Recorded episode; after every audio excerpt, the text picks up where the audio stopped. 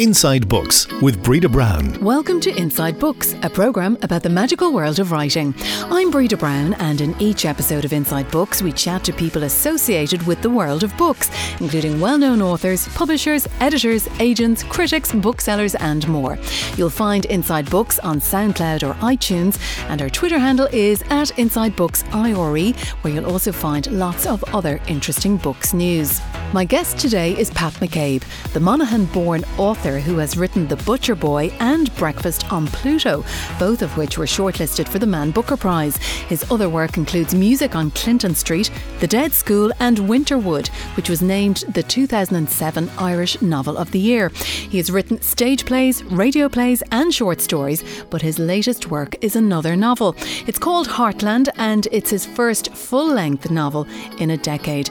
It's based in the Irish Midlands, Pat, and it's been described as having a combination of dark psychology and pitch black humour.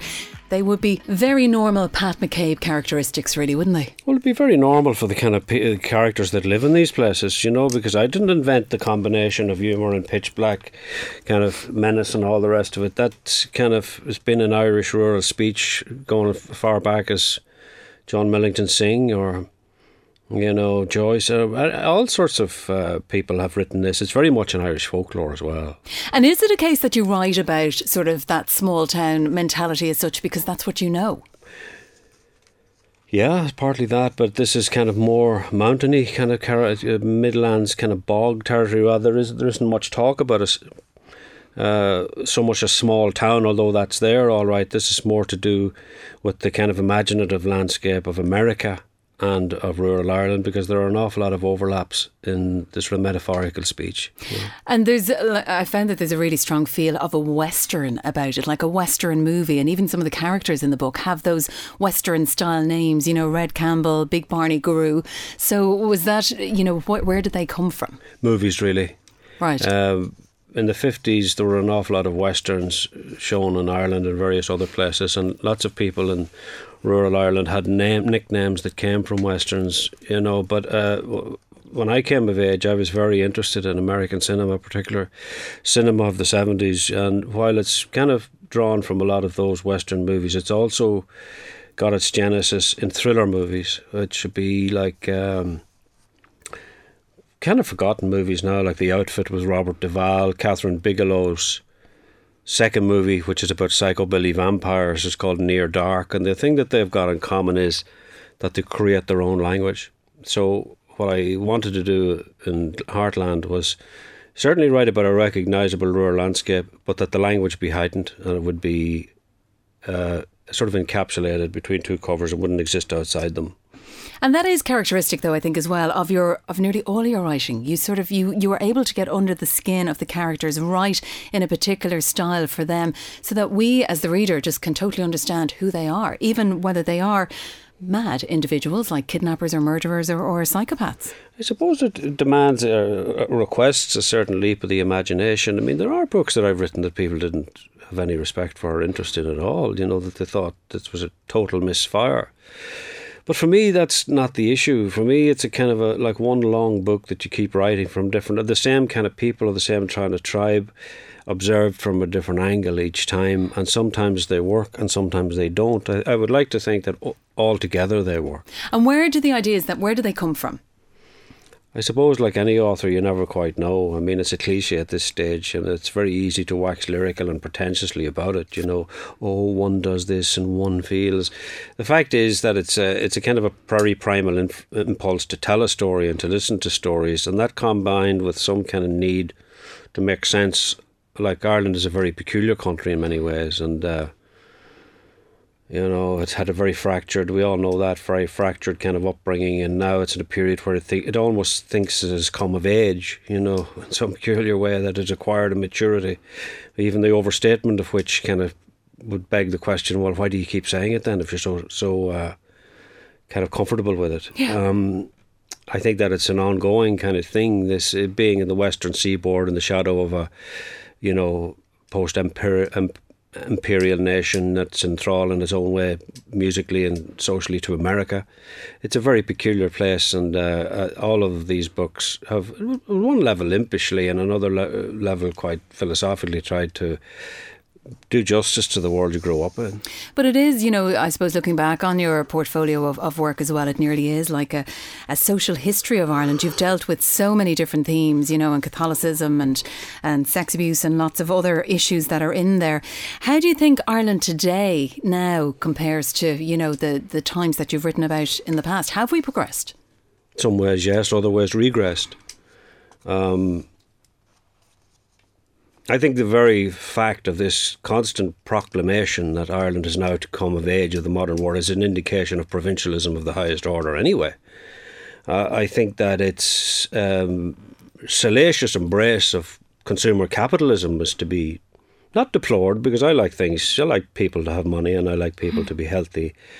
But in the absence of any kind of moral kind of interrogation of that, witness the fall of the church for all sorts of reasons, I don't really think you can have a rampant behemoth of the military industrial complex gobbling up a small country without moral consequences, and I think perhaps that should be looked at a little bit. But by and large, compared to the world that I grew up in, which was just after TB, which was kids, you know, who were half starved basically, it's immeasurably improved. And even going back to that time frame, as you said, and cinema was important to you growing up, music was important to you growing up, and comic books and sort of that vivid imagination and fantasy world were important, and you can see all of that coming through in your work. You can, and I think it's like what was very exciting about that world, both in England and Ireland and America, is that these democratic art forms like the cinema and comic books, which were very cheap, they were available to everybody. And so...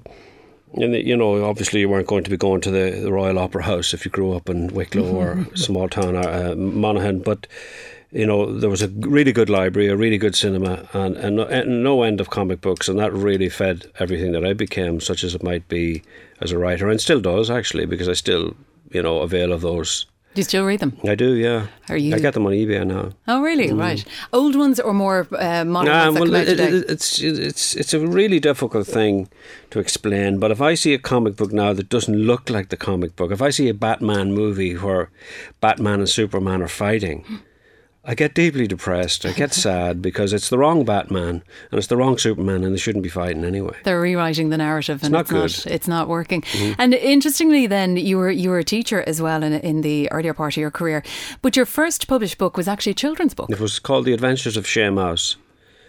It's a lifetime ago now, but I used to cycle around Balbriggan on a little bicycle with copies of it and ask them to take, you know, 5 or 6 in the local newsagents, and they never sold. So anybody was thinking that you could make a living out of writing in those days, probably gone back a bit like that now, I think. And again, did the comic books influence that, I suppose, the adventures they did, yeah, of? Yeah, very much so, yeah. Yeah. So when then did the writing start properly? Oh, it started long before I wrote the Shea Mouse book. I was writing, you know, compulsively since I was very young. I was writing, I suppose, endless essays and compositions, as they used to be called, when I was 9 or 10, and they used to get a little bit of notice in the little primary school in Clonus, and that's a great kind of encouragement for a young boy or girl when someone likes their stories. They mightn't think you were much of a footballer, they mightn't think you were much of a tennis player, but if they like your stories, you kind of think, well, I might have some place in this world after all. And did that influence your route, your choice to go down the teaching route then? Did you think you could combine both? I fell into teaching by accident, like a lot of people of my generation. It's not like, you know, coming into this lovely studio for a podcast, talking to yourself, because things like that didn't exist. The opportunities for girls, nursing, maybe post office, bank. For boys, it was ESB, teaching, or the guards, you know. There was no industrial base in Ireland. It was getting off its hind legs, all right, but in the early 70s, you know, what your parents were absolutely adamant about, for reasons that perhaps generations today don't quite understand, but for that generation, the struggle for survival was everything. So they didn't want their children to be running off to England, growing their hair long and banging guitars. You wanted them to get a good steady job, so I was encouraged to do that, and lucky enough to get into it, I suppose. And then the first publishing deal, when did that happen? Well, they wouldn't even have called it deals in those days. Right. It's kind of indicative of how yoked to the whole notion of consumerism that the business of writing, which is more akin to the act of prayer as far as I'm concerned, has actually become, because everybody, without realising it, now talks about deals. Mm-hmm. You know, that's just common parlance. It's not a criticism. Everybody does it.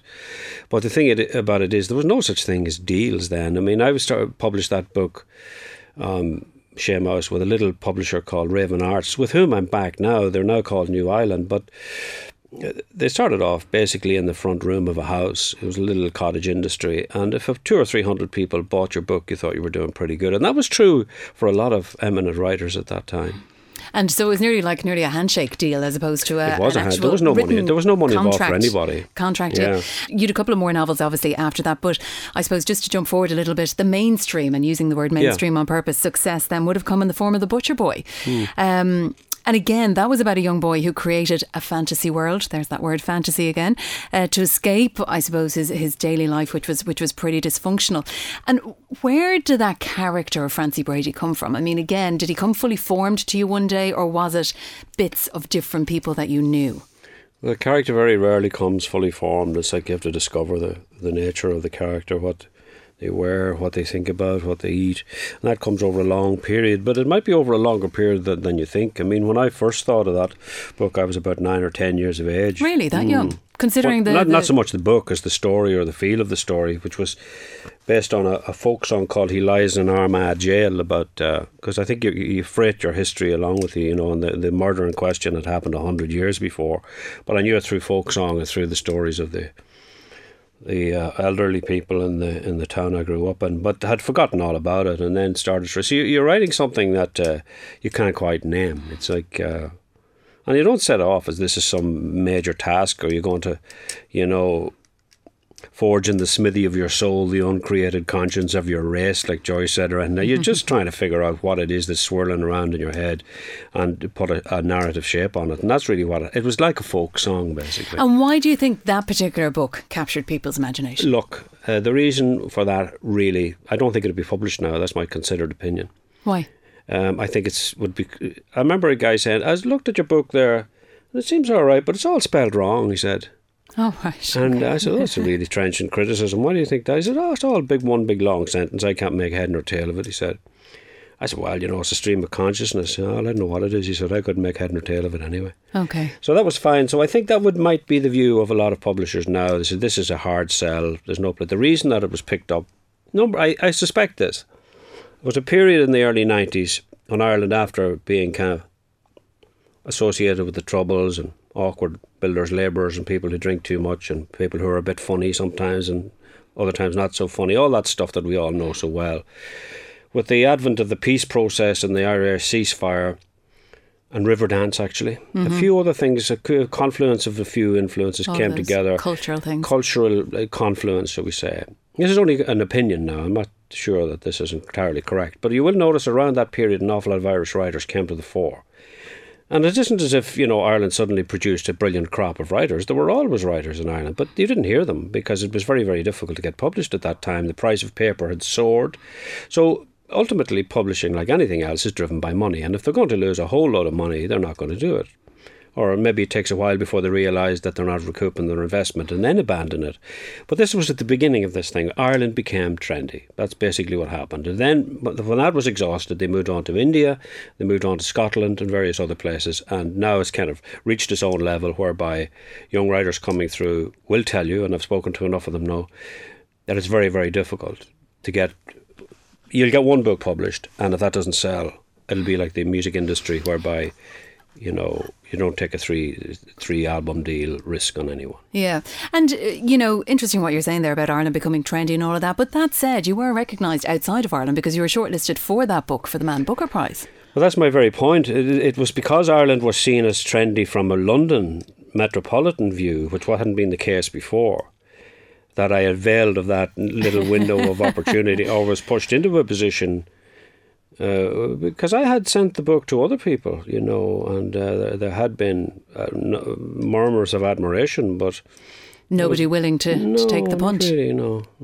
And the Man Booker then, what was your reaction when you heard you were shortlisted for that? To be honest, it was like a fairy story, because my wife and I had two very small children, and I'd kind of, for one reason or another, decided to relocate to London, which was a very difficult thing to do at the time because it was the height of the property boom in Thatcher's era. You know, two small children in London. Mm-hmm.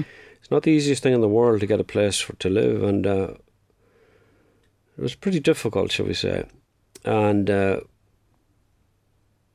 something kind of lovely for man and woman, or man and man, or any combination of partnerships that you get these days when you triumph in adversity together. Mm-hmm.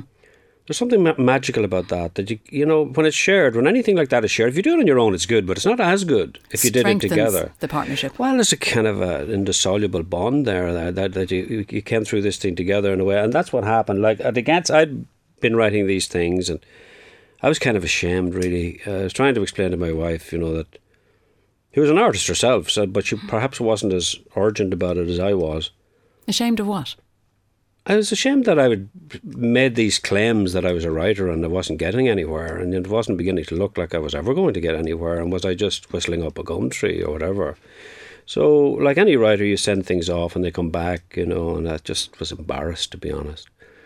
So I had written this thing and I sent it off and forgotten about it and thought it'd sell maybe 1,000 copies. It sold about 2,000 or 3,000. Right. And somebody noticed it, or... You don't quite know how these things happen. Look, sometimes, as you say yourself, a combination of... No, I think, you see, this is what I'm saying about Ireland. People were paying attention to Irish voices in a way, mm-hmm. not passionately now, because they are commercial people, but they were interested. And so suddenly this quirky little thing comes along and it pricks their interest. And enough people liked it, and I nearly fainted, actually. I'm not joking you, because... Yeah. But it was very funny. I used to pick the kids up from the after schools club. Do they have them in Ireland now? They used to have them in England at that time. They do. You in certain go to 5 parts o'clock, of the country. Yeah. So I used to bring them home and feed them a bit of lunch, and there was a little policeman's son there, and the kids were all talking about this Booker Prize. They hadn't a clue what it was, but you just say prize to a child, and so we got lift off. Right. Well, this little guy, the policeman's son, was listening to this. He was about 6, and he just couldn't get into what this might be, this prize. But when the conversation eventually ebbed, diminished, he interjected and he sipped his orange squash. He said, "My dad has a boil on his nose." And this was his, like, they thought maybe his comparative story. This would qualify him for some of the kind of, what's the superfluous kudos that might be accruing to him for the kind of this. And it was one of those moments that when your children are small, there's a little kid saying that. Out of the mouths of babes, isn't that right? But then you might win the bloody thing. That was the thing. So I was in my mid-30s that time. So it was a golden period.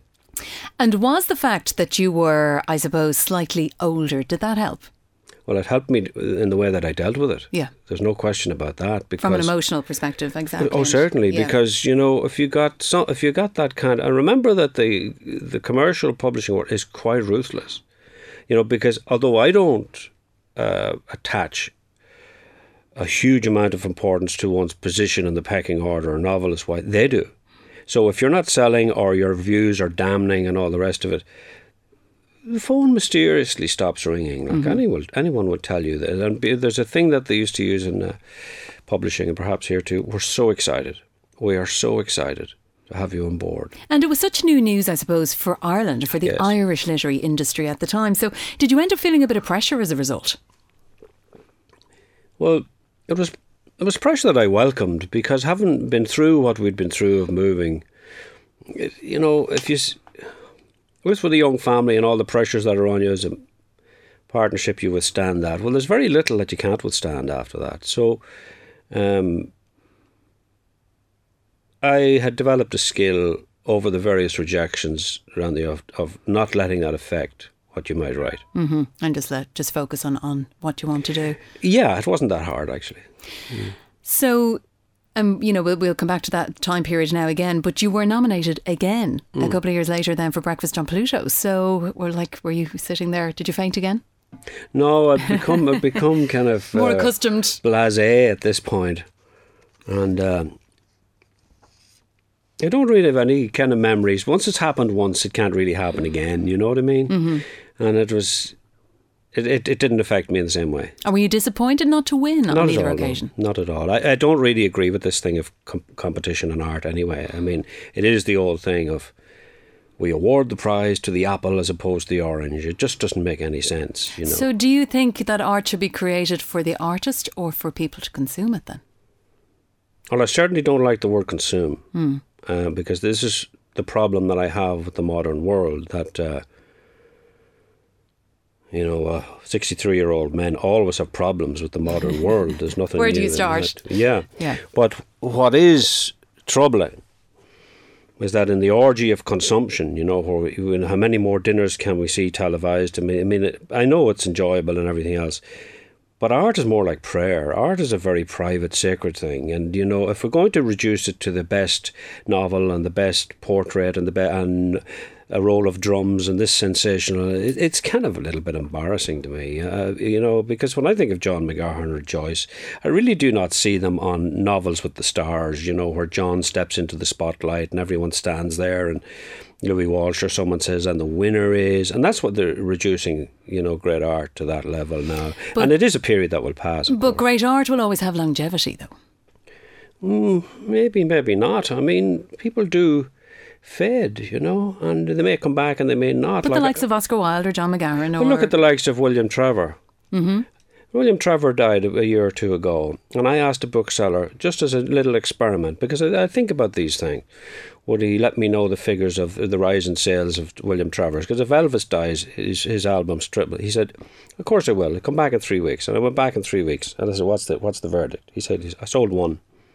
Interesting. You know, I'm not saying that William Trevor is faded or anything else, but we would be very foolish to think, you know, that there is a guarantee, an inbuilt guarantee that great art will survive. Sure, you can mention Oscar Wilde, mention Lemo Flaherty, mention Nora Holt, for example, or Elizabeth Bowen. How many people do you hear outside of the Academy discussing them? So should we be doing more then to focus on the brilliant other Irish writing that we have from this country over the years that we don't hear about as much? I don't think there's any obligation in anybody to do anything, or there's any duty or either, but there is in their private lives to think, particularly when people are rearing children, and to think that this orgiastic TV tube kind of thing, or the constant time we spend in screens, there may be a consequence for it. Mm-hmm. And I think there will be from a developing, let's say, interactions between people, because you find people have their head on their phone all the time. They are not talking as much as they did. Well, there have been many studies on the, you know, the effect this has had on empathy, you know, on young teenagers, and, you know, there are very troubling things happening in that teenage landscape. You know, I don't have the language for it. And, you know, I read in the paper about missing girls and, oh, so why is this happening? This is a very new thing to me. I'm sure it's happened in history. But having reared two daughters, tried to, I know what an emotional minefield the years between 12, and for boys too, let's not forget. But it does seem to be like a... Amplified for, you know, the ages, the girls of that age. And, you know... It is a kind of a strange time in the collapse of institutions in a way that I don't remember. Are we nearly creating our own rules? Well, maybe it's a learning time, you know. People will need these things. They need something because the world is a chaotic place. Mm-hmm. And, you know, we've been talking there about, I suppose, you know, the great Irish work or great Irish talent. What's your view on new talent that's emerging then in the writing scene at the moment? Well, it's extraordinary that, like, the speed with which an awful lot of writers are publishing books, you know, and I suppose technology has had a huge impact on that. I was teaching in America last year in Pittsburgh. A lot of my students would have been about 20, 21. I used to see them every day, predominantly female, I have to say, in Starbucks with laptops, working on these programs like Scrivener and beating out novels and short stories at a furious rate of knots. And, you know, I can't imagine having such a prodigious output. And what would you do normally yourself? Does it depend on the day? Well, I'm such an old dinosaur that I write everything longhand anyway. Do you still? Yeah, I still do, yeah. And that's just your preferred format? Well, I've got 6 or 7 computers, but I only use them for editing, really. You know, I think it's because it flows through the veins into the pen. I honestly believe that. If you're sitting in an imperious kind of position... You know, with your back rigid, and it's almost like you've decided you know better than your characters. I don't really think that's the case, you know. Ooh. Hopefully that's not one of your characters ringing you now, is it? If you ever put me in a book again. Was it anybody important? No. And interestingly, we had crime author Joe Spain in with us recently, who told us that she can write up to 10,000 words a day. She said basically it flows out. Yeah. And the only reason that she stops is because her hands are too sore. I believe that, and I used to see it. I think that there has been, it'd make an interesting study, you know, and I think technology has it. You can sit down and just type it all up, and you can imagine doing that in a typewriter. Mm-hmm. You know, even an old golf ball. Did you ever hear of those? No. They were the big invention in the 1980s, and my wife was the secretary. The golf ball was the equivalent of the modern day computer. Yeah. Ah. Yeah. And, you know, just on that, Heartland, which is the latest book, it's your first novel in 10 years. Now, in the meantime, you've been busy with radio plays and short stories and novellas and all of that. But why 10 years? Well, as I say, I don't really think of the form. Like about 4 years ago, I produced, to me it was a novel really, it was two books together, as Hello Mr. Bones and Goodbye Mr. Rat. You know, whether it's a long novel or a short novel, it doesn't really matter to me. This is I suppose you would describe it as a full-length novel, but as I've said before, or tried to articulate, the entire kind of output, whatever such as it might be, that's the novel. You know, it's all chopped up into little novels, but the big story is the one I'm interested in. And do you work on different things at the same time, or are you somebody who has to focus on one project at a time? I know I can work on different things at the same time. Like I was working with Corcadorca while I was writing this. They're a theatre group based in Cork, and I had great fun with them. We did a big pageant in Cork prison. That was exciting, but it's a different kind of discipline in a way. Mm-hmm. You're working with other people, but a novel, you have to be focused on your own, and I wouldn't tell anybody about it much or anything. Would you not? Would you? No. And in terms of the plot then, do you just leave it in your head, or do you write notes and work from that? Oh, endless notes, yeah. Endless notes, ridiculous amount. Because particularly with this one where you've got 7 people, it's very easy to overlap, and it's very easy to get plot points wrong. So you need some kind of mathematical structure in your head. Not too much, but some. And do you read while you're writing? Oh yeah, I read all the time. And what do you like? Everything from detective thrillers to women's magazines to comic books, anything at all, yeah. And what else are you working on now that this one is on the shelves? Well, I'm working on a kind of an Irish folktale for the modern world, but I don't really know anything about it much because it's all kind of forming. But it's old-fashioned and postmodern at the same time. And where's it based? It's based partly in London and partly in the mountains of West Kerry, believe it or not, which I've never even been there, but it kind of imagine them. So it's your imagination is at work again? Well, it's a folktale, yeah, run riot. Right, okay. Yeah. And you have been described in the past as having a wild and savage imagination. I think it's probably true. And what goes on in your head?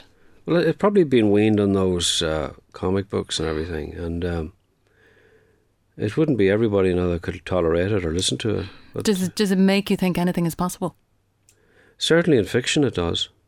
But not in the world. I think there has been so much that we couldn't have dreamed of that has happened in the last 10 years. The idea that you have a phone with no wires, that you can contact anybody at any moment, and that we're all being watched through Facebook at every second of the day.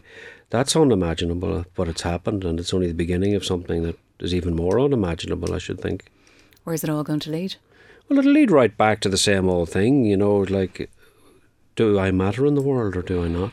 That's where it'll lead. Do you think we'll all go full circle again and just move away from that constant digital screen time that we have at the moment? It's already happening. You hear the conversations of 19 and 20-year-olds, and they've seen the effects of this. They're coming through all that, and every generation reacts to them. You know, they see the neurosis of their parents, and they say, well, I'm not going to do it that way. And every generation thinks they're going to improve it, and sometimes they do and sometimes they don't. But the fundamentals don't change, and I suppose that's why you include them all in your fiction, that, you know, when I was telling you the story, such as it is, sentimental, about the young guy saying, well, my place in the world is that my dad has a boil in his nose. Mm-hmm. That's as valid as all the glittering prizes in the world. And sure, it's probably going to give you an awful lot more opportunities then to write about it, you know, work over the next while. Pat, before you go, can we ask you maybe to read a little bit from Heartland? There's the book there.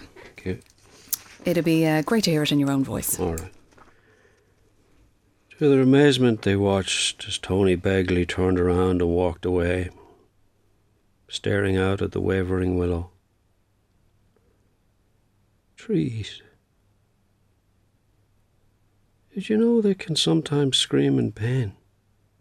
Even communicate underground, he said. The willow's a loner and its seeds fly far away, many miles. Birch, he'd wipe the other trees away. Because the birch is a bully. But all the same, each tree in its own way is a special kind of poem. All the time sending little messages underground. Kind of like electrical signals. He was the only man I ever really loved, they heard him say. William Walter. William Walter Munro. Pat McCabe, thank you for joining us here on Inside Books, and you'll find Pat's novel Heartland in all bookshops now. Thank you very much, Breeda. The next episode of Inside Books will be out soon. Just keep an eye on our Twitter feed for details. The handle is @InsideBooksIRE. And if you want to hear other episodes, just search for us on SoundCloud or iTunes. I'm Breeda Brown. Until next time, keep reading. Inside Books is a Unique Media production.